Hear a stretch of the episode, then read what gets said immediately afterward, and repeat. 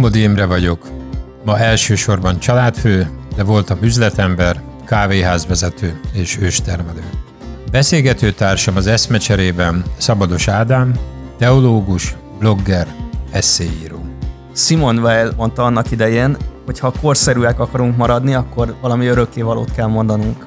Ebben a podcastben izgalmas gondolkodók gondolataira keresünk keresztény válaszokat.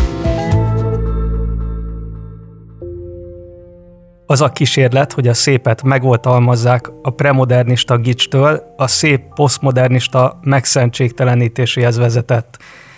Ezt Roger Scruton írja a Szépről című könyvében, amiről most beszélgetni fogunk.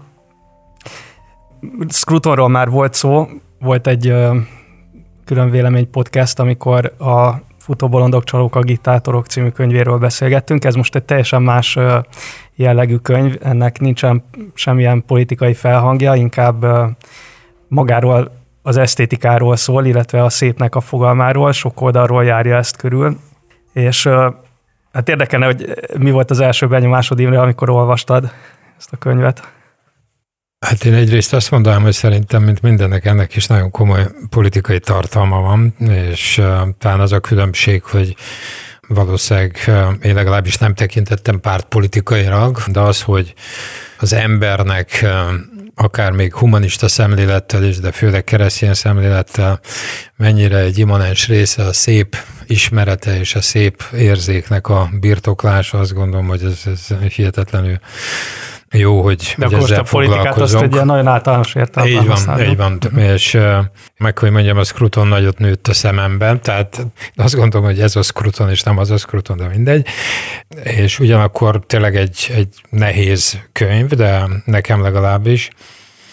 Tehát én azt, azt gondoltam, hogy az, azzal kezdem a hatodik oldalon, ő ír egy röviden, amit a te idézetedre reagálnék, azt mondja, hogy azt állítom, hogy a szép olyan valóságos és egyetemes érték, amely racionális kultúránkban gyökerezik, és hogy a szép érzéknek felbecsülhetetlen szerepe van az emberi világ megformálásában. És én ezzel százszázalékig egyet, egyet tudok érteni, és erre azt gondolom, hogy a mai világ emberének óriási hiánya van, vágyakozása van, akkor is, hogyha ez esetleg nem tudatosodik benne.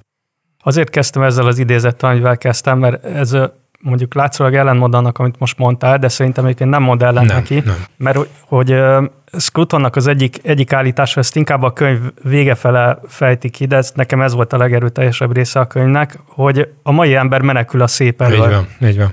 Miközben egyébként egyetértek veled abban, hogy van egy nagyon mély vágyakozás a, a szép iránt, de mégis van egy menekülés a, a szép elől, és én ezt tartom egyébként a, a könyv legizgalmasabb gondolatának, mert ő azt fejtegeti, hogy egy csomó területen ma megjelent a ronda, de nem csak a rondaság, mint jelenség, hanem a tudatos törekvés a rondaságra. Igen, és szerintem úgy lehetne ezt talán tisztába rakni, hogy ahogy én is próbáltam mondani, a Scruton kiválóan kifejti azt az igazságot, hogy az ember többek között, de nagyon fontos pillére annak, hogy embernek nevezhető, hogy a szépet magáévá teszi. És ugye, amit te mondasz, meg én mondom, azt a kettőt összerakjuk, akkor Scruton egy egészen más dimenzióba, filozófiai magasságokban de ugyanazt fejtegeti, amit mondjuk a Harari vagy a Jordan Peterson, amikor azt mondják, hogy úgy tűnik, mintha ezek a mai emberek már mi mások lennénk, mint amilyenek kellene, hogy legyünk, ugye? Uh-huh. Tehát, tehát valójában, és akkor itt eljutunk oda, hogy azt mondja, hogy, hogy a mai művészet örül annak, hogy nem művészet, ugye? És azt mondja, hogy ez egy tudathasadásos állapot, tehát ami, amit te most mondasz, hogy tehát ugye azt mondja, hogy a kultúra drámája, a művészet drámája ma, hogy a tudatos szabályszegésben működik. A szép, az gyakorlatilag a művészetben outdated, ugye? Nem, nem kiment a divatból, nem uh-huh. használjuk, büszkék vagyunk, hogy nincs benne. Illetve maga konkrétan a, a szép. Tehát az, hogy, ö, hogy vala, van egy bizalmatlanság a széppel kapcsolatban. Ő a szépet egyébként nem definiálja soha pontosan, bár épít Kantnak a definíciójára, hogy a szép az, ami érdek nélkül tetszik, vagy az érdek nélküli élvezet, úgy így fogalmaz, tehát ami, amikor nem valami másra használom, hanem önmagáért lelem kedvem benne. Arra a dologra irányul a tetszésem, a vágyakozásom, abban lelem az örömöm. Tehát valami ilyesmiből indul ki, de igazából nem, nem definiálja ennél konkrétabban a szépet, inkább csak sok oldalát mutatja meg annak, hogy mi a szép, de ami mondjuk egy ilyen állandóan visszatérő gondolat nála az az, hogy a, a szép az az, amikor, amikor valami odaillő, amikor illeszkedik valami a másikhoz, úgy, hogy abból harmónia jön létre, és ő ezt az élet csomó területén bemutatja, a divattól kezdve az építészetig, a városképig, a kertrendezésig, a megterítésig, tehát egy csomó területen a hétköznapitól a, a magas művészetig. Én innen értettem meg azt, hogy mi történik, mi az, amit ő leír, mi, mi ez a menekülés a szép elől. És leginkább abból a gondolatából, hogy a szép az ad egyfajta otthonérzetet. Tehát amikor én, én egy szép környezetben vagyok, akkor én abban odaillőnek érzem magamat, tehát vagy azt a, azt a környezetet érzem harmonikusnak. És a mai ember egy olyan, olyan világképből közelíti meg a szépet, amelyik már nem hiszi azt, hogy most a mai embert az nyilván nem mindenkire értem, de, de azokra a, a kulturális helyítekre, ahol a, a szépről gondolkodnak, meg a szépet próbálják tudatosan rombolni. Tehát egy olyan világképből indulnak ki, amelyik, amelyik azt feltételezi, hogy az embernek nem otthona ez a világ, hogy nincs alapvető harmónia ebben a világban, mert ugye nincs teremtője, ez csak egy, egy véletlenszerűen összerendezett világ, és ahogy, ahogy Heidegger mondta, az ember ez, egy, ez úgy be van dobva a létezésbe. Tehát az alapélményem az az, hogy én nem vagyok odaillő, hogy van, van egy abszurditása ennek a világnak, hogy a Beckett drámákban egyszerűen semminek nincsen igazából értelme és helye, és minden abszurd. Tehát ez, ez a világkép, amiből kiindul a mai Igen, ember, de, de, és akkor ennek a bocsáss meg, ennek a világképnek a fényében, hogyha valaki mégis egy ilyen otthonos érzetet próbál teremteni, vagy azt próbálja mutatni, hogy odaillünk, vagy a dolgok illenek egymáshoz eredendően, akkor ezt hazugnak tartja. Tehát én próbáltam érteni ezt a azért nagyon-nagyon komoly szöveget. Nekem az egyik dolog, ami fontos volt, az az, hogy azt meg kell, hogy értsük, hogy az emberiség az évszázadok, évezredeken keresztül úgy fejlődött, úgy élt, hogy abba voltak alap dolgok, amiért küzdöttek az emberek, és ezek most vagy jól működtek, vagy nem, de nem volt kérdéses, hogy az igazság, a szép, a szeretet, a nem tudom, tehát azok a dolgok, amire azt mondtuk, hogy az embert megkülönbözteti a, a világ többi részétől, állattól, stb. természettől. És ugye a Scruton előhozza ezt a négy szépet, amiről nem akarok most részleteibe beszélni, de azt mondja, hogy van az emberi szépség, van a természeti szépsége, van a, a mindennapi szépség, és van a művészet. Uh-huh. És azt gondolom, hogy ha ezt így elhelyezzük, akkor mindenki úgy tudja, hogy hogy hát igen, emberekről ugye mondjuk azt, hogy szép, ugye a természet az egy megint más dimenzió, de nem kérdés. Igen. Tök jó ez a mindennapi szép, amikor azon elmélkedik, ugye, hogy, hogy egy asztalosnak meg mi is, amikor választunk egy ajtófélfát, akkor az egy indok tud lenni, akár nem csak a feleség a fél részéről is, hogy hát de ez illik oda, igen, ugye? Igen. Tehát, hogy érezzük, hogy van ilyen, igaz? Igen. És nem beszélünk a művészetről, ami aztán tényleg a szép körül, vagy annak a tagadása körül folyik. És ilyen értelemben ugye szerintem a legfontosabb, amit látnunk kell, nekem legalábbis az az, hogy ez a, az a szép, ami valamilyen módon benne volt a, a világban, az ugye azzal, amit most mondunk, hogy menekülés a szép elől, generációk tudnak úgy felnőni, hogy nem is foglalkoznak vele, és ugye amikor ez átmegy a gicsbe, átmegy a szórakozásba, uh-huh. átmegy azokba a dolgokra, amíg ő azt mondja, hogy hát az az, ami nem szép, az az, ami nem erről szól, Igen. akkor itt van egy borzasztó hiány, ugye, és tulajdonképpen akkor mondjuk azt, hogy amikor te posztmodernről beszélsz, vagy azt mondjuk, hogy a mai kor, vagy a felvilágosodás után, stb. Tehát ahogy a Harari, a, stb. a többi beszél, hogy van ott egy vágás, van egy olyan időszak, ahonnan ezt be kell látnunk a hallgatókkal együtt, hogy van egy, van egy óriási torzulása az emberiségnek, ami ránk is mindennapi emberekre hat, és ezzel kell valamit kezdenünk, mert ha igaz, amit a Scruton állít a szépségről, akkor nem tudjuk, hogy mi az, hogy szép, igaz? Ja. Hát akkor ezzel foglalkozni kellene, mert hogy akarok ember lenni úgy, hogy, ja. hogy ezek szerint én, én hülyeségekre mondom azt, hogy szép, érted? Vagy egy gyerekem nem tanulja meg, hogy ja. szép érzéke legyen, ami mennyire fontos, ugye? Tehát Igen Tehát ez egy drámai dolog. Igen, a gicset említetted, és ez, ez neki is nagyon fontos, hogy ő, ő is nagyon éles különbséget tesz a gics és a szép között. Inkább azt mondja, hogy amikor a gics ellen küzdenek, akkor jutnak oda, hogy megszentségtelenítik a szépet. De azért szentségtelenítik meg a szépet, mert azt gondolják, hogy amikor valaki harmóniát mutat föl, akkor hazudik. Tehát a, a valóságnak a legmélyebb természete az az, hogy nem harmonikus. Egyébként sok embernek ez is a megélése a valóságról, tehát ez teljesen hát, a valóság indokolt. az egy küzdelem, Igen. ugye? A valóság az egy veszteség, a valóság egy bizonytalanság. Minden, minden széttört, szétesett. Meg, meg. A természetben is, hát most is ez a hitetlenségből a... származik, ugye meg, azért lássuk be. Meg a valóság a világ széttörtségéből is. És egyébként nekem azért tetszett nagyon az, hogy ő a legsikeresebb példának a 20. században T.S. Eliotot nevezi, tehát T.S. Eliot művészetét, aki egyébként rám is nagyon nagy hatással volt, és azért, mert T.S. Eliot tudomást szerez arról, hogy a világ valóban széttört.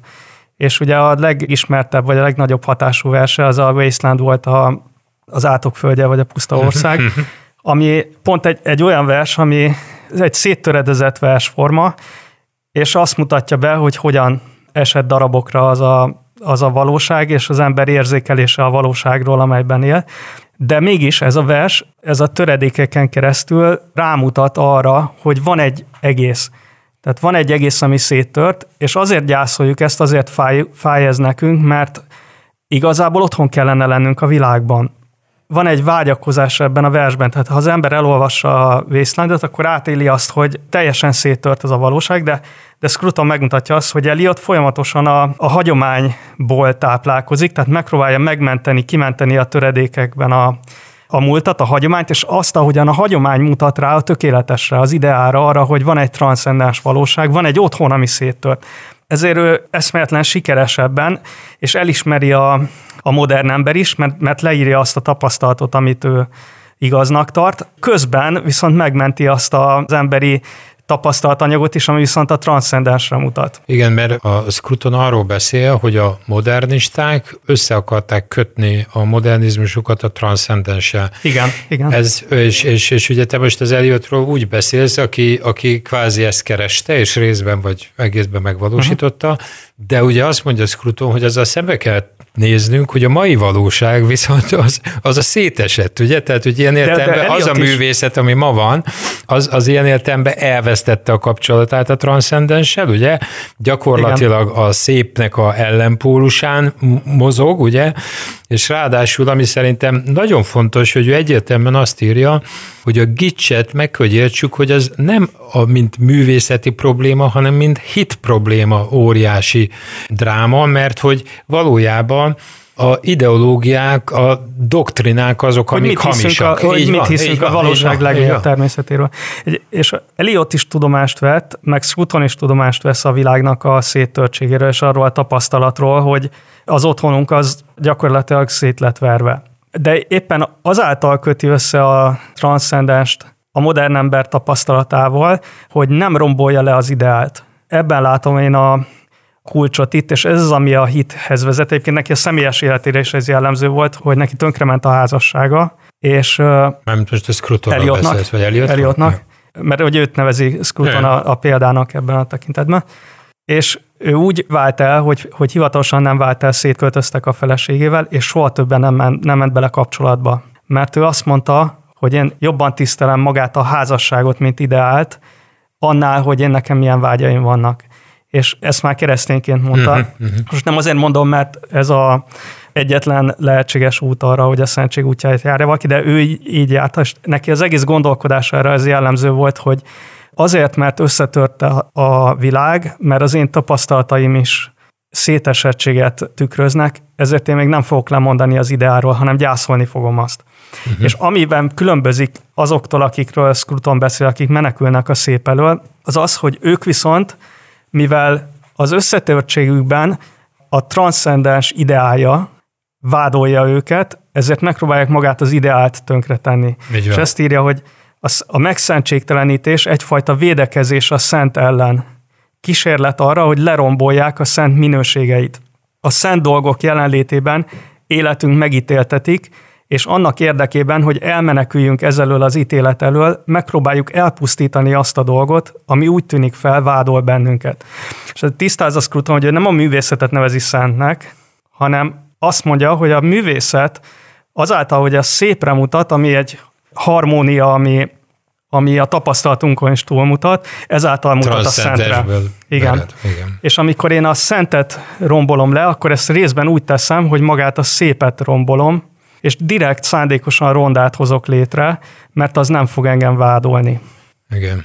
Akkor én is felolvasnék egy részt még a Gicsiel kapcsolatban, ami szerintem itt a, ez a menekülés a szép erről a részről egy fontos üzenet, ugye, hogy hogy azt mondja, hogy Gics világ a bizonyos mértékig szívtelen világ, ahol az érzelmeket eltérítik valódi tárgyuktól, édeskés sztereotípiák felé, és megengedi nekünk, hogy egy múló pillanatban rójuk le tiszteletünket a szerelem és a bánat előtt, anélkül, hogy valójában átéreznénk őket. Igen.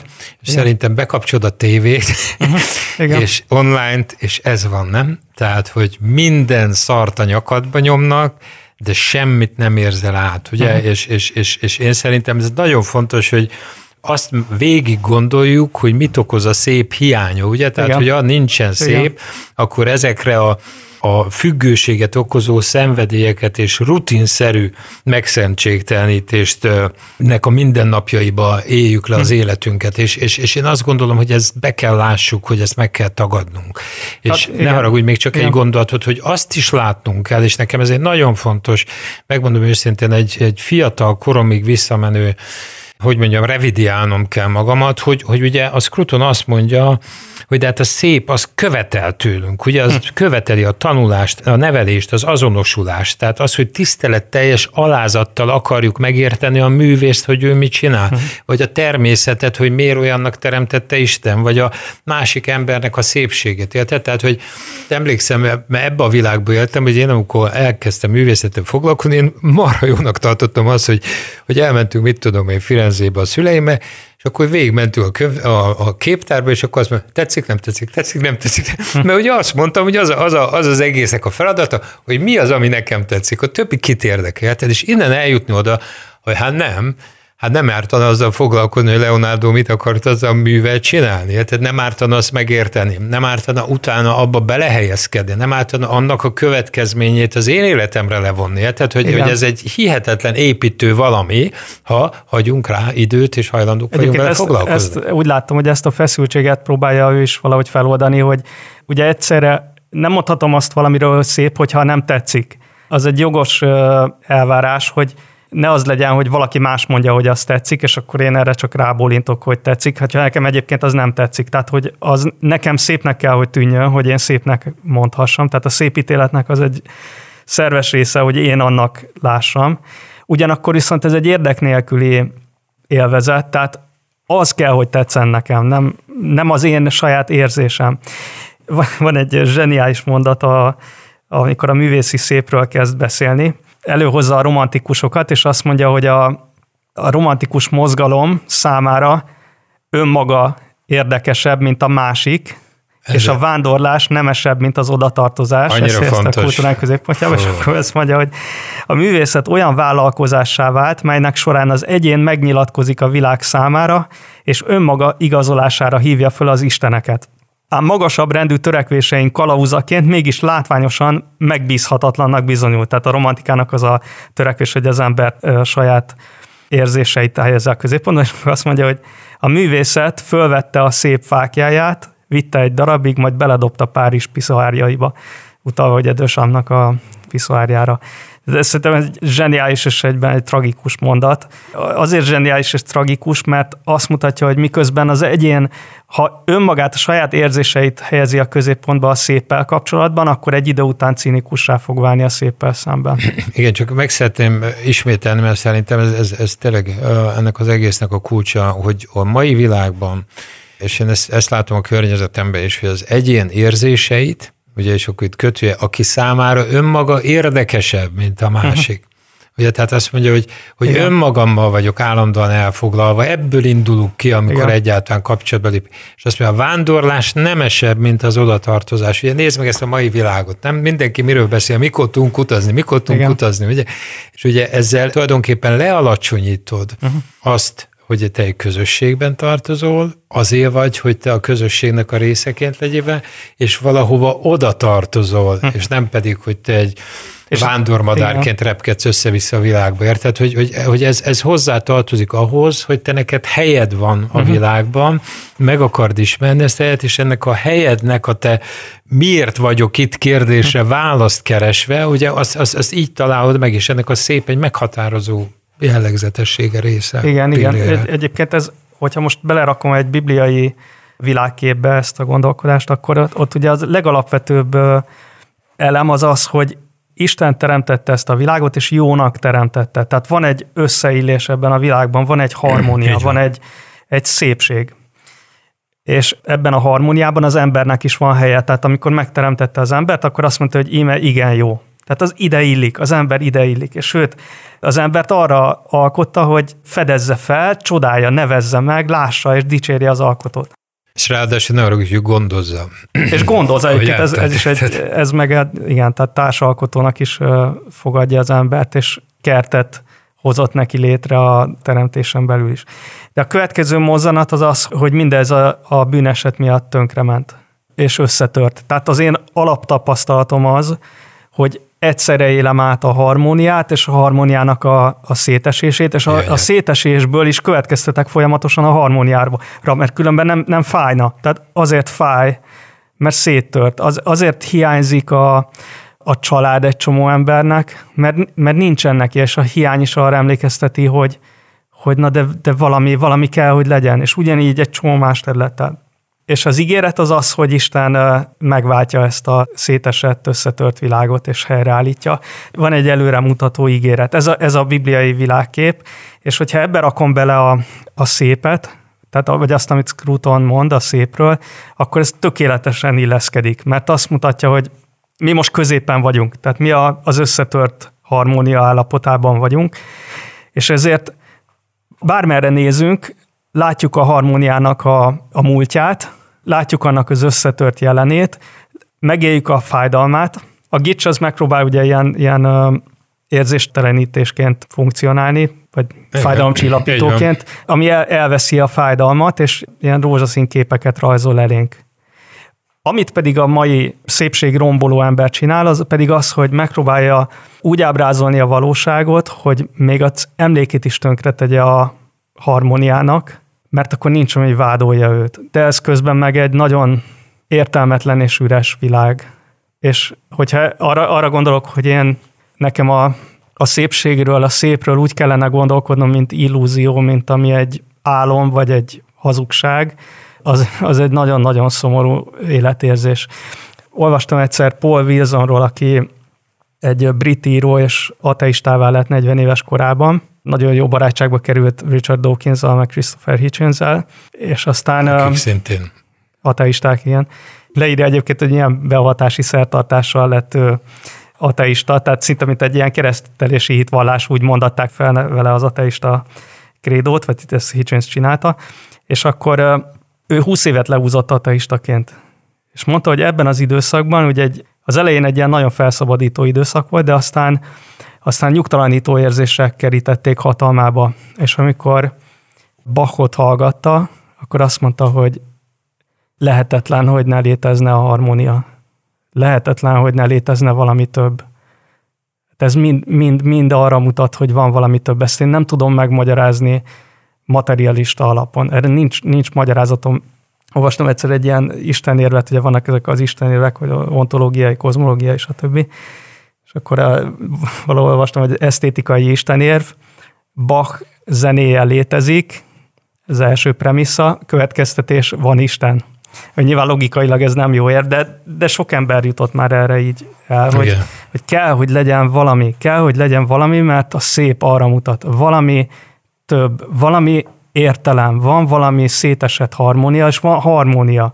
És amikor látjuk a harmóniát, akkor a lelkünk fölfele vágyakozik. Ahogy a gics az eltompít, tehát az, az nyilvánvalóan nem, de és a fáj, sokszor az igazi szép, vagy a művészet, az, az fájdalmat okoz, mert vágyakozást ébreszt bennem a felé, ami nincsen, és sokszor egyébként vádol is, ahogy, ahogy mondtad. Mert ha van, van, van transzcendens, akkor az lehet, hogy követelése is bír felém.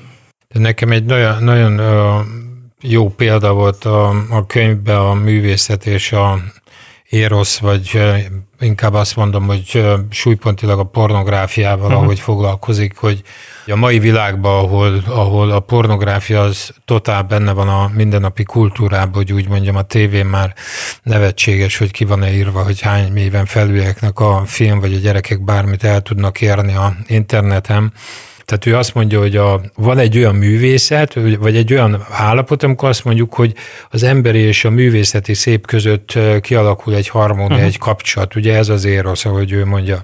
A szép, mint a vágy tárgya a művészetben, a szemlélődés tárgya, ugye? És ő azt mondja, hogy a test az értelmes lélek fizikai megtestesülése, és ez szerintem egy annyira fontos mondat, ugye, hogy azt mondja, Igen. hogy nem, mi értelmes lények vagyunk, és mi nekünk a fizikumunk az, ami a test, és és nyilván ez a test ugyanolyan fontos, és a meghatározó része a lényünknek, és ennek is van szépsége.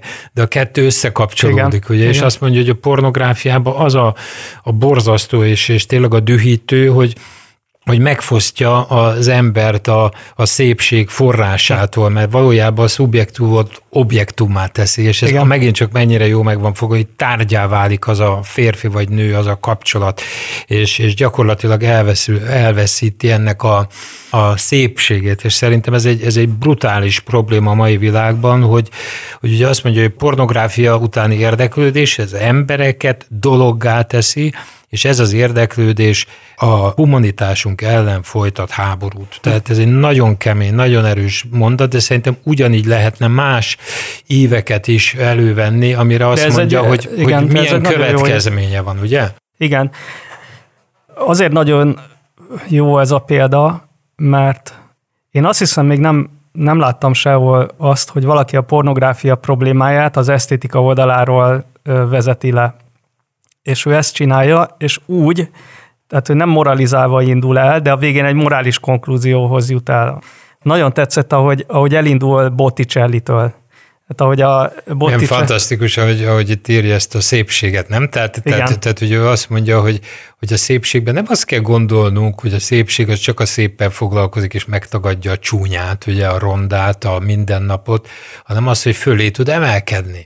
Tehát, hogy hiszi azt, hogy van egy olyan amiért érdemes élni, akkor is, amikor éppen szörnyű körülmények között és nehézségek körül, között vagyok. De a középkorban, amikor Botticelli festette a Vénusz ébredését, akkor az ugye egy alap, alapvetés volt, teljesen természetes hit, hogy van nálunk valami sokkal nagyobb, hogy a lélek oda vágyódik. Sőt, igazából a, a hölgy a trubadur költészetben is az az isteni iránti vágyakozásnak volt a, megtestesítője, lehet, hogy ez nem jó szó itt. Tehát a, a vágyakozásom a hölgy iránt, és a vágyakozásom Krisztus iránt, vagy Isten iránt az egy irányba mutatott. És Botticelli ott azt mutatja meg, hogy ott nem tudom, hogy ezért említette, de a csúnyát, de hogy igazából nem egy olyan testet ábrázol, ami maradéktalanul szép lenne. Tehát van valami furcsaság ebben a női testben, de nem is ez a lényeg. Tehát a, a lényeg az az, hogy, hogy, hogy valami transzcendens felé hív.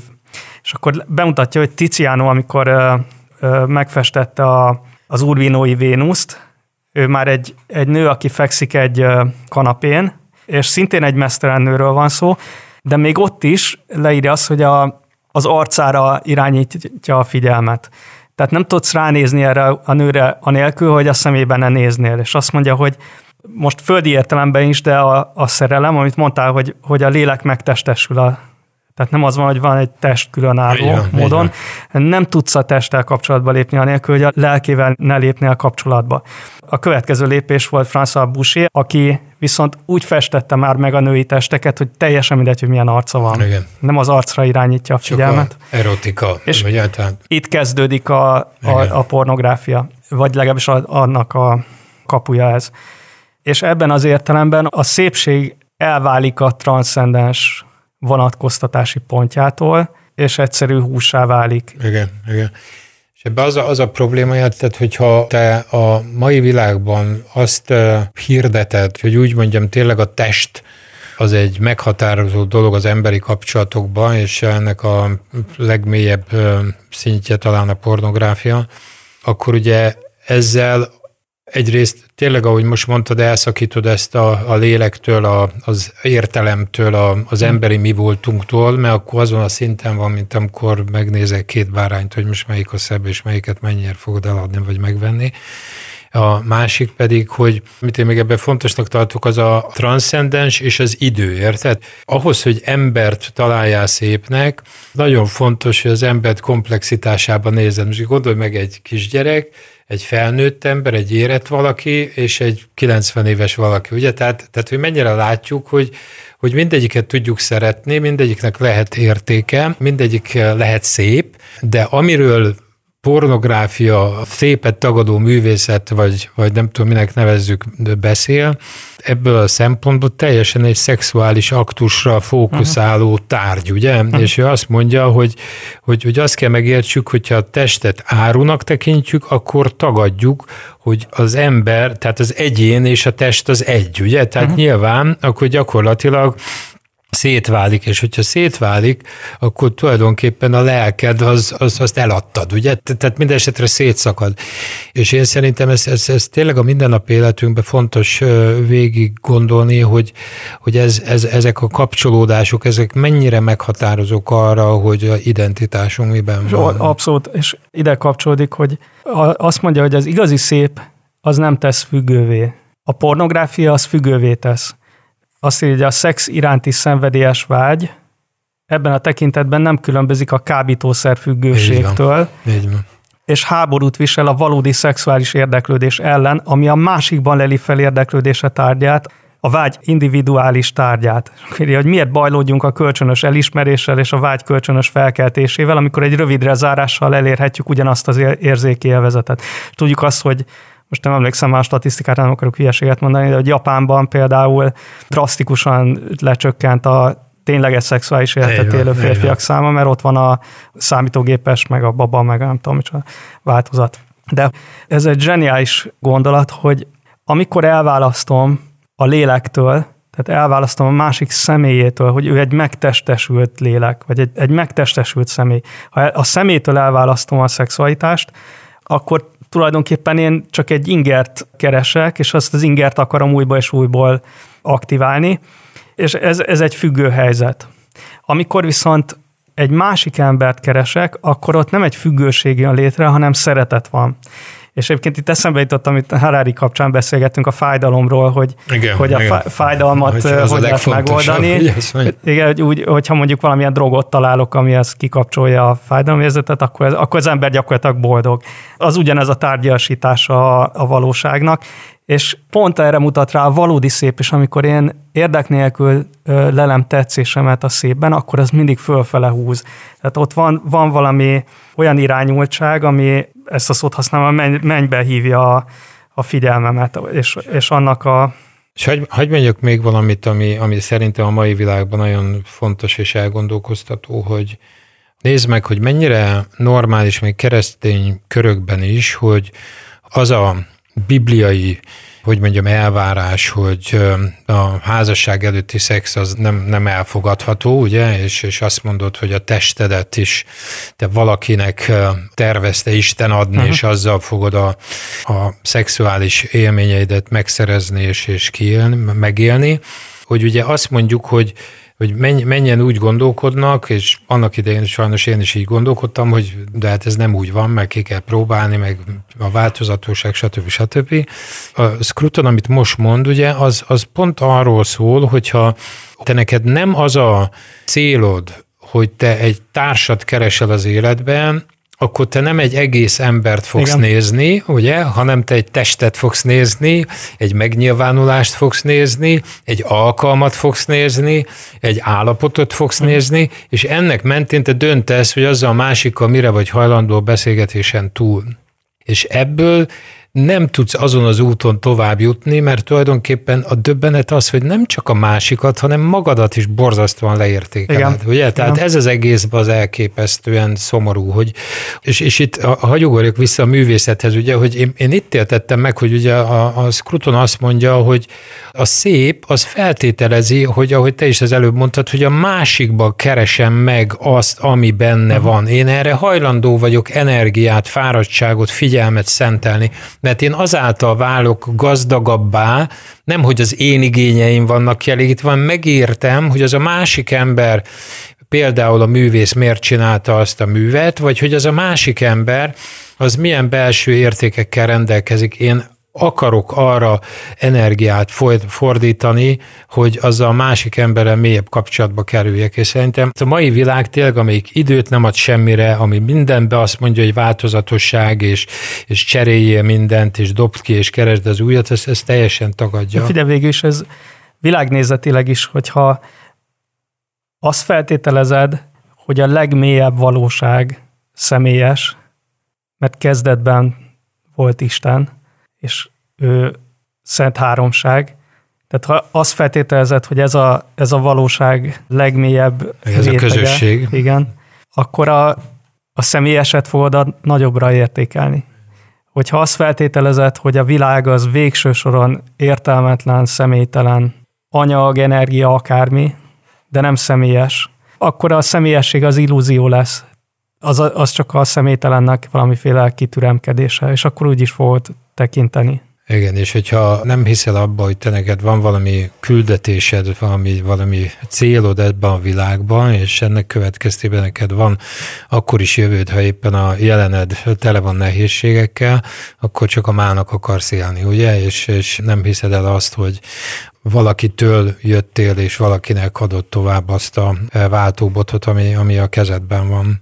Mindenképpen beszélünk már arról, hogy Ugye ő a, a megszentségtelenítést és a szentnek a kérdését nagyon komolyan elemzi ebbe a könyvben, és ami nekem fontos része az ő mondani valójának az az, hogy ő nem egy teológiai alapon és módon, de, de hogy milyen jó megfogalmazza az, hogy meg kell értsük azt, hinnünk kell abban, hogy küldetésünk van, mégpedig az, hogy, hogy az otthonunkat megleljük itt nyugodt harmóniában. Ugye? Tehát azt mondja, hogy hogy itt, itt kapcsolatba kell kerülnünk emberekkel, a természettel, a házunkkal, a kertünkkel, a, a gyerekeinkkel, és hinnünk kell azt, hogy, hogy a szép tapasztalata az nekünk segítséget nyújt abban, hogy ezen a sok nehézséggel és törezedezettséggel, ahogy te említetted, teli világban, igenis hinnünk és meg kell élnünk azt, hogy otthon vagyunk, és hogy a világ már úgy van elrendezve, azt írja, hogy, hogy az érzelmeinkben, hogy ez egy olyan hely, ami illik hozzá, hasonló, mm. hozzánk hasonló lényekhez, ugye, hogy, hogy ez a világ ez nem véletlenszerűen az embernek a lakóhelye, hanem, mm. hanem ezt a világot az ember lakta be, nekünk készült, ugye, és ahhoz, hogy ezt megértsük, ahhoz nekünk ebbe el kell mélyülnünk. Ember, aki ide, ide született, ugye neki nem az a feladata, hogy megkeresse azt, hogy, hogy mi nem stimmel, tudod, mint mm. amikor az ember ott azt mondja, hát mert ez is elromlott, az is elromlott. Ugye ez is egy mm. nézet, de a kulcskérdés az, hogy tudod-e azt vállalni, hogy én nekem az identitásom abból adódik, hogy én nem miért vagyok itt, hogy nekem itt feladatom Igen. van, nekem küldetésem van, igaz? És nyilván ennek a mindennapjaiban rengeteg problémám, nehézségem lesz, de ez ehhez hozzá tartozik, de én ettől még jól érezhetem magam, Igen. én ettől még hihetek abba, hogy jó nekem, én ettől még hihetek abba, hogy a holnap jobb lesz, mint a ma. Én nagyon, Tehát... nagyon sokat tanultam erről feleségemtől, Dórától, aki folyamatosan a, a környezetünk szebbétételén törekszik, nyilván a, a saját lényével is, de a, azzal is, amit csinál. És azt látom, hogy az, hogy a szépre törekszünk, abban van, van egyfajta vigasztalás, mert nagyon sok bánatot okoz a széttörtség. Van abban valamiféle gyógyítás is, hiszen, hiszen széttört harmóniát állítok helyre, vagy teremtek meg, és ezzel emlékeztetem magamat arra, hogy, a világ az eredendően az embernek készült, és az otthona, és van ebben bűnbánat is, mert akkor én elismerem azt, hogy, hogy van felelősségem is a széttörtségért, és van mandátumom arra, hogy dolgozzak annak a helyreállításán, és van benne hisz, iszonyatosan sok reménység is, mert előre mutat arra, hogy, hogy a teremtő helyre fogja állítani a világot. Újjá fogja teremteni. Azt mondja a, a 201. oldalon hogy az igazi művészet az ember magasabb rendű természetére appellál, azt a másik birodalmat igyekszik megerősíteni bennünk, ahol az erkölcsi és spirituális világrend uralkodik. Ez nem feltétlenül egy cizellált hívő mondat, de egy esztétának a, a tapasztalata és a, a tanulság, amit ő levon, és azt mondja, hogy amikor a kultúrát a megszentségtelenítés eszközeként használják, akkor ezzel semlegesítik velünk szemben felállított követelményeit, elveszíti tekintélyét, és tettes társá válik az értékek elleni összeesküvésben. Én még a végén szeretném felolvasni azt, hogy, hogy zárja a könyvét, hogy minden, amit mondtam a szépről, arra utal, hogy a szép racionális alapokon nyugszik. Arra hív föl bennünket, hogy jelentést találjunk tárgyában, hogy kritikai összehasonlításokat tegyünk, és hogy a találtak fényében felülvizsgáljuk életünket és érzelmeinket. A művészet, a természet és az emberi alak egyaránt arra ösztönöz bennünket, hogy a szép tapasztalatát életünk középpontjába helyezzük. Ha megtesszük, akkor olyan felüdülésbe lesz részünk, amiben soha nem fogunk beleunni. Ez végszónak így jó is. Köszönöm. Én is. Köszönjük szépen a figyelmet! Hallgassák a többi külön véleményt is. Ádámmal a Divinity blogon találkozhatnak. Imrével pedig a pontjézusszolgálat.hu. Viszont hallásra. Viszont hallásra.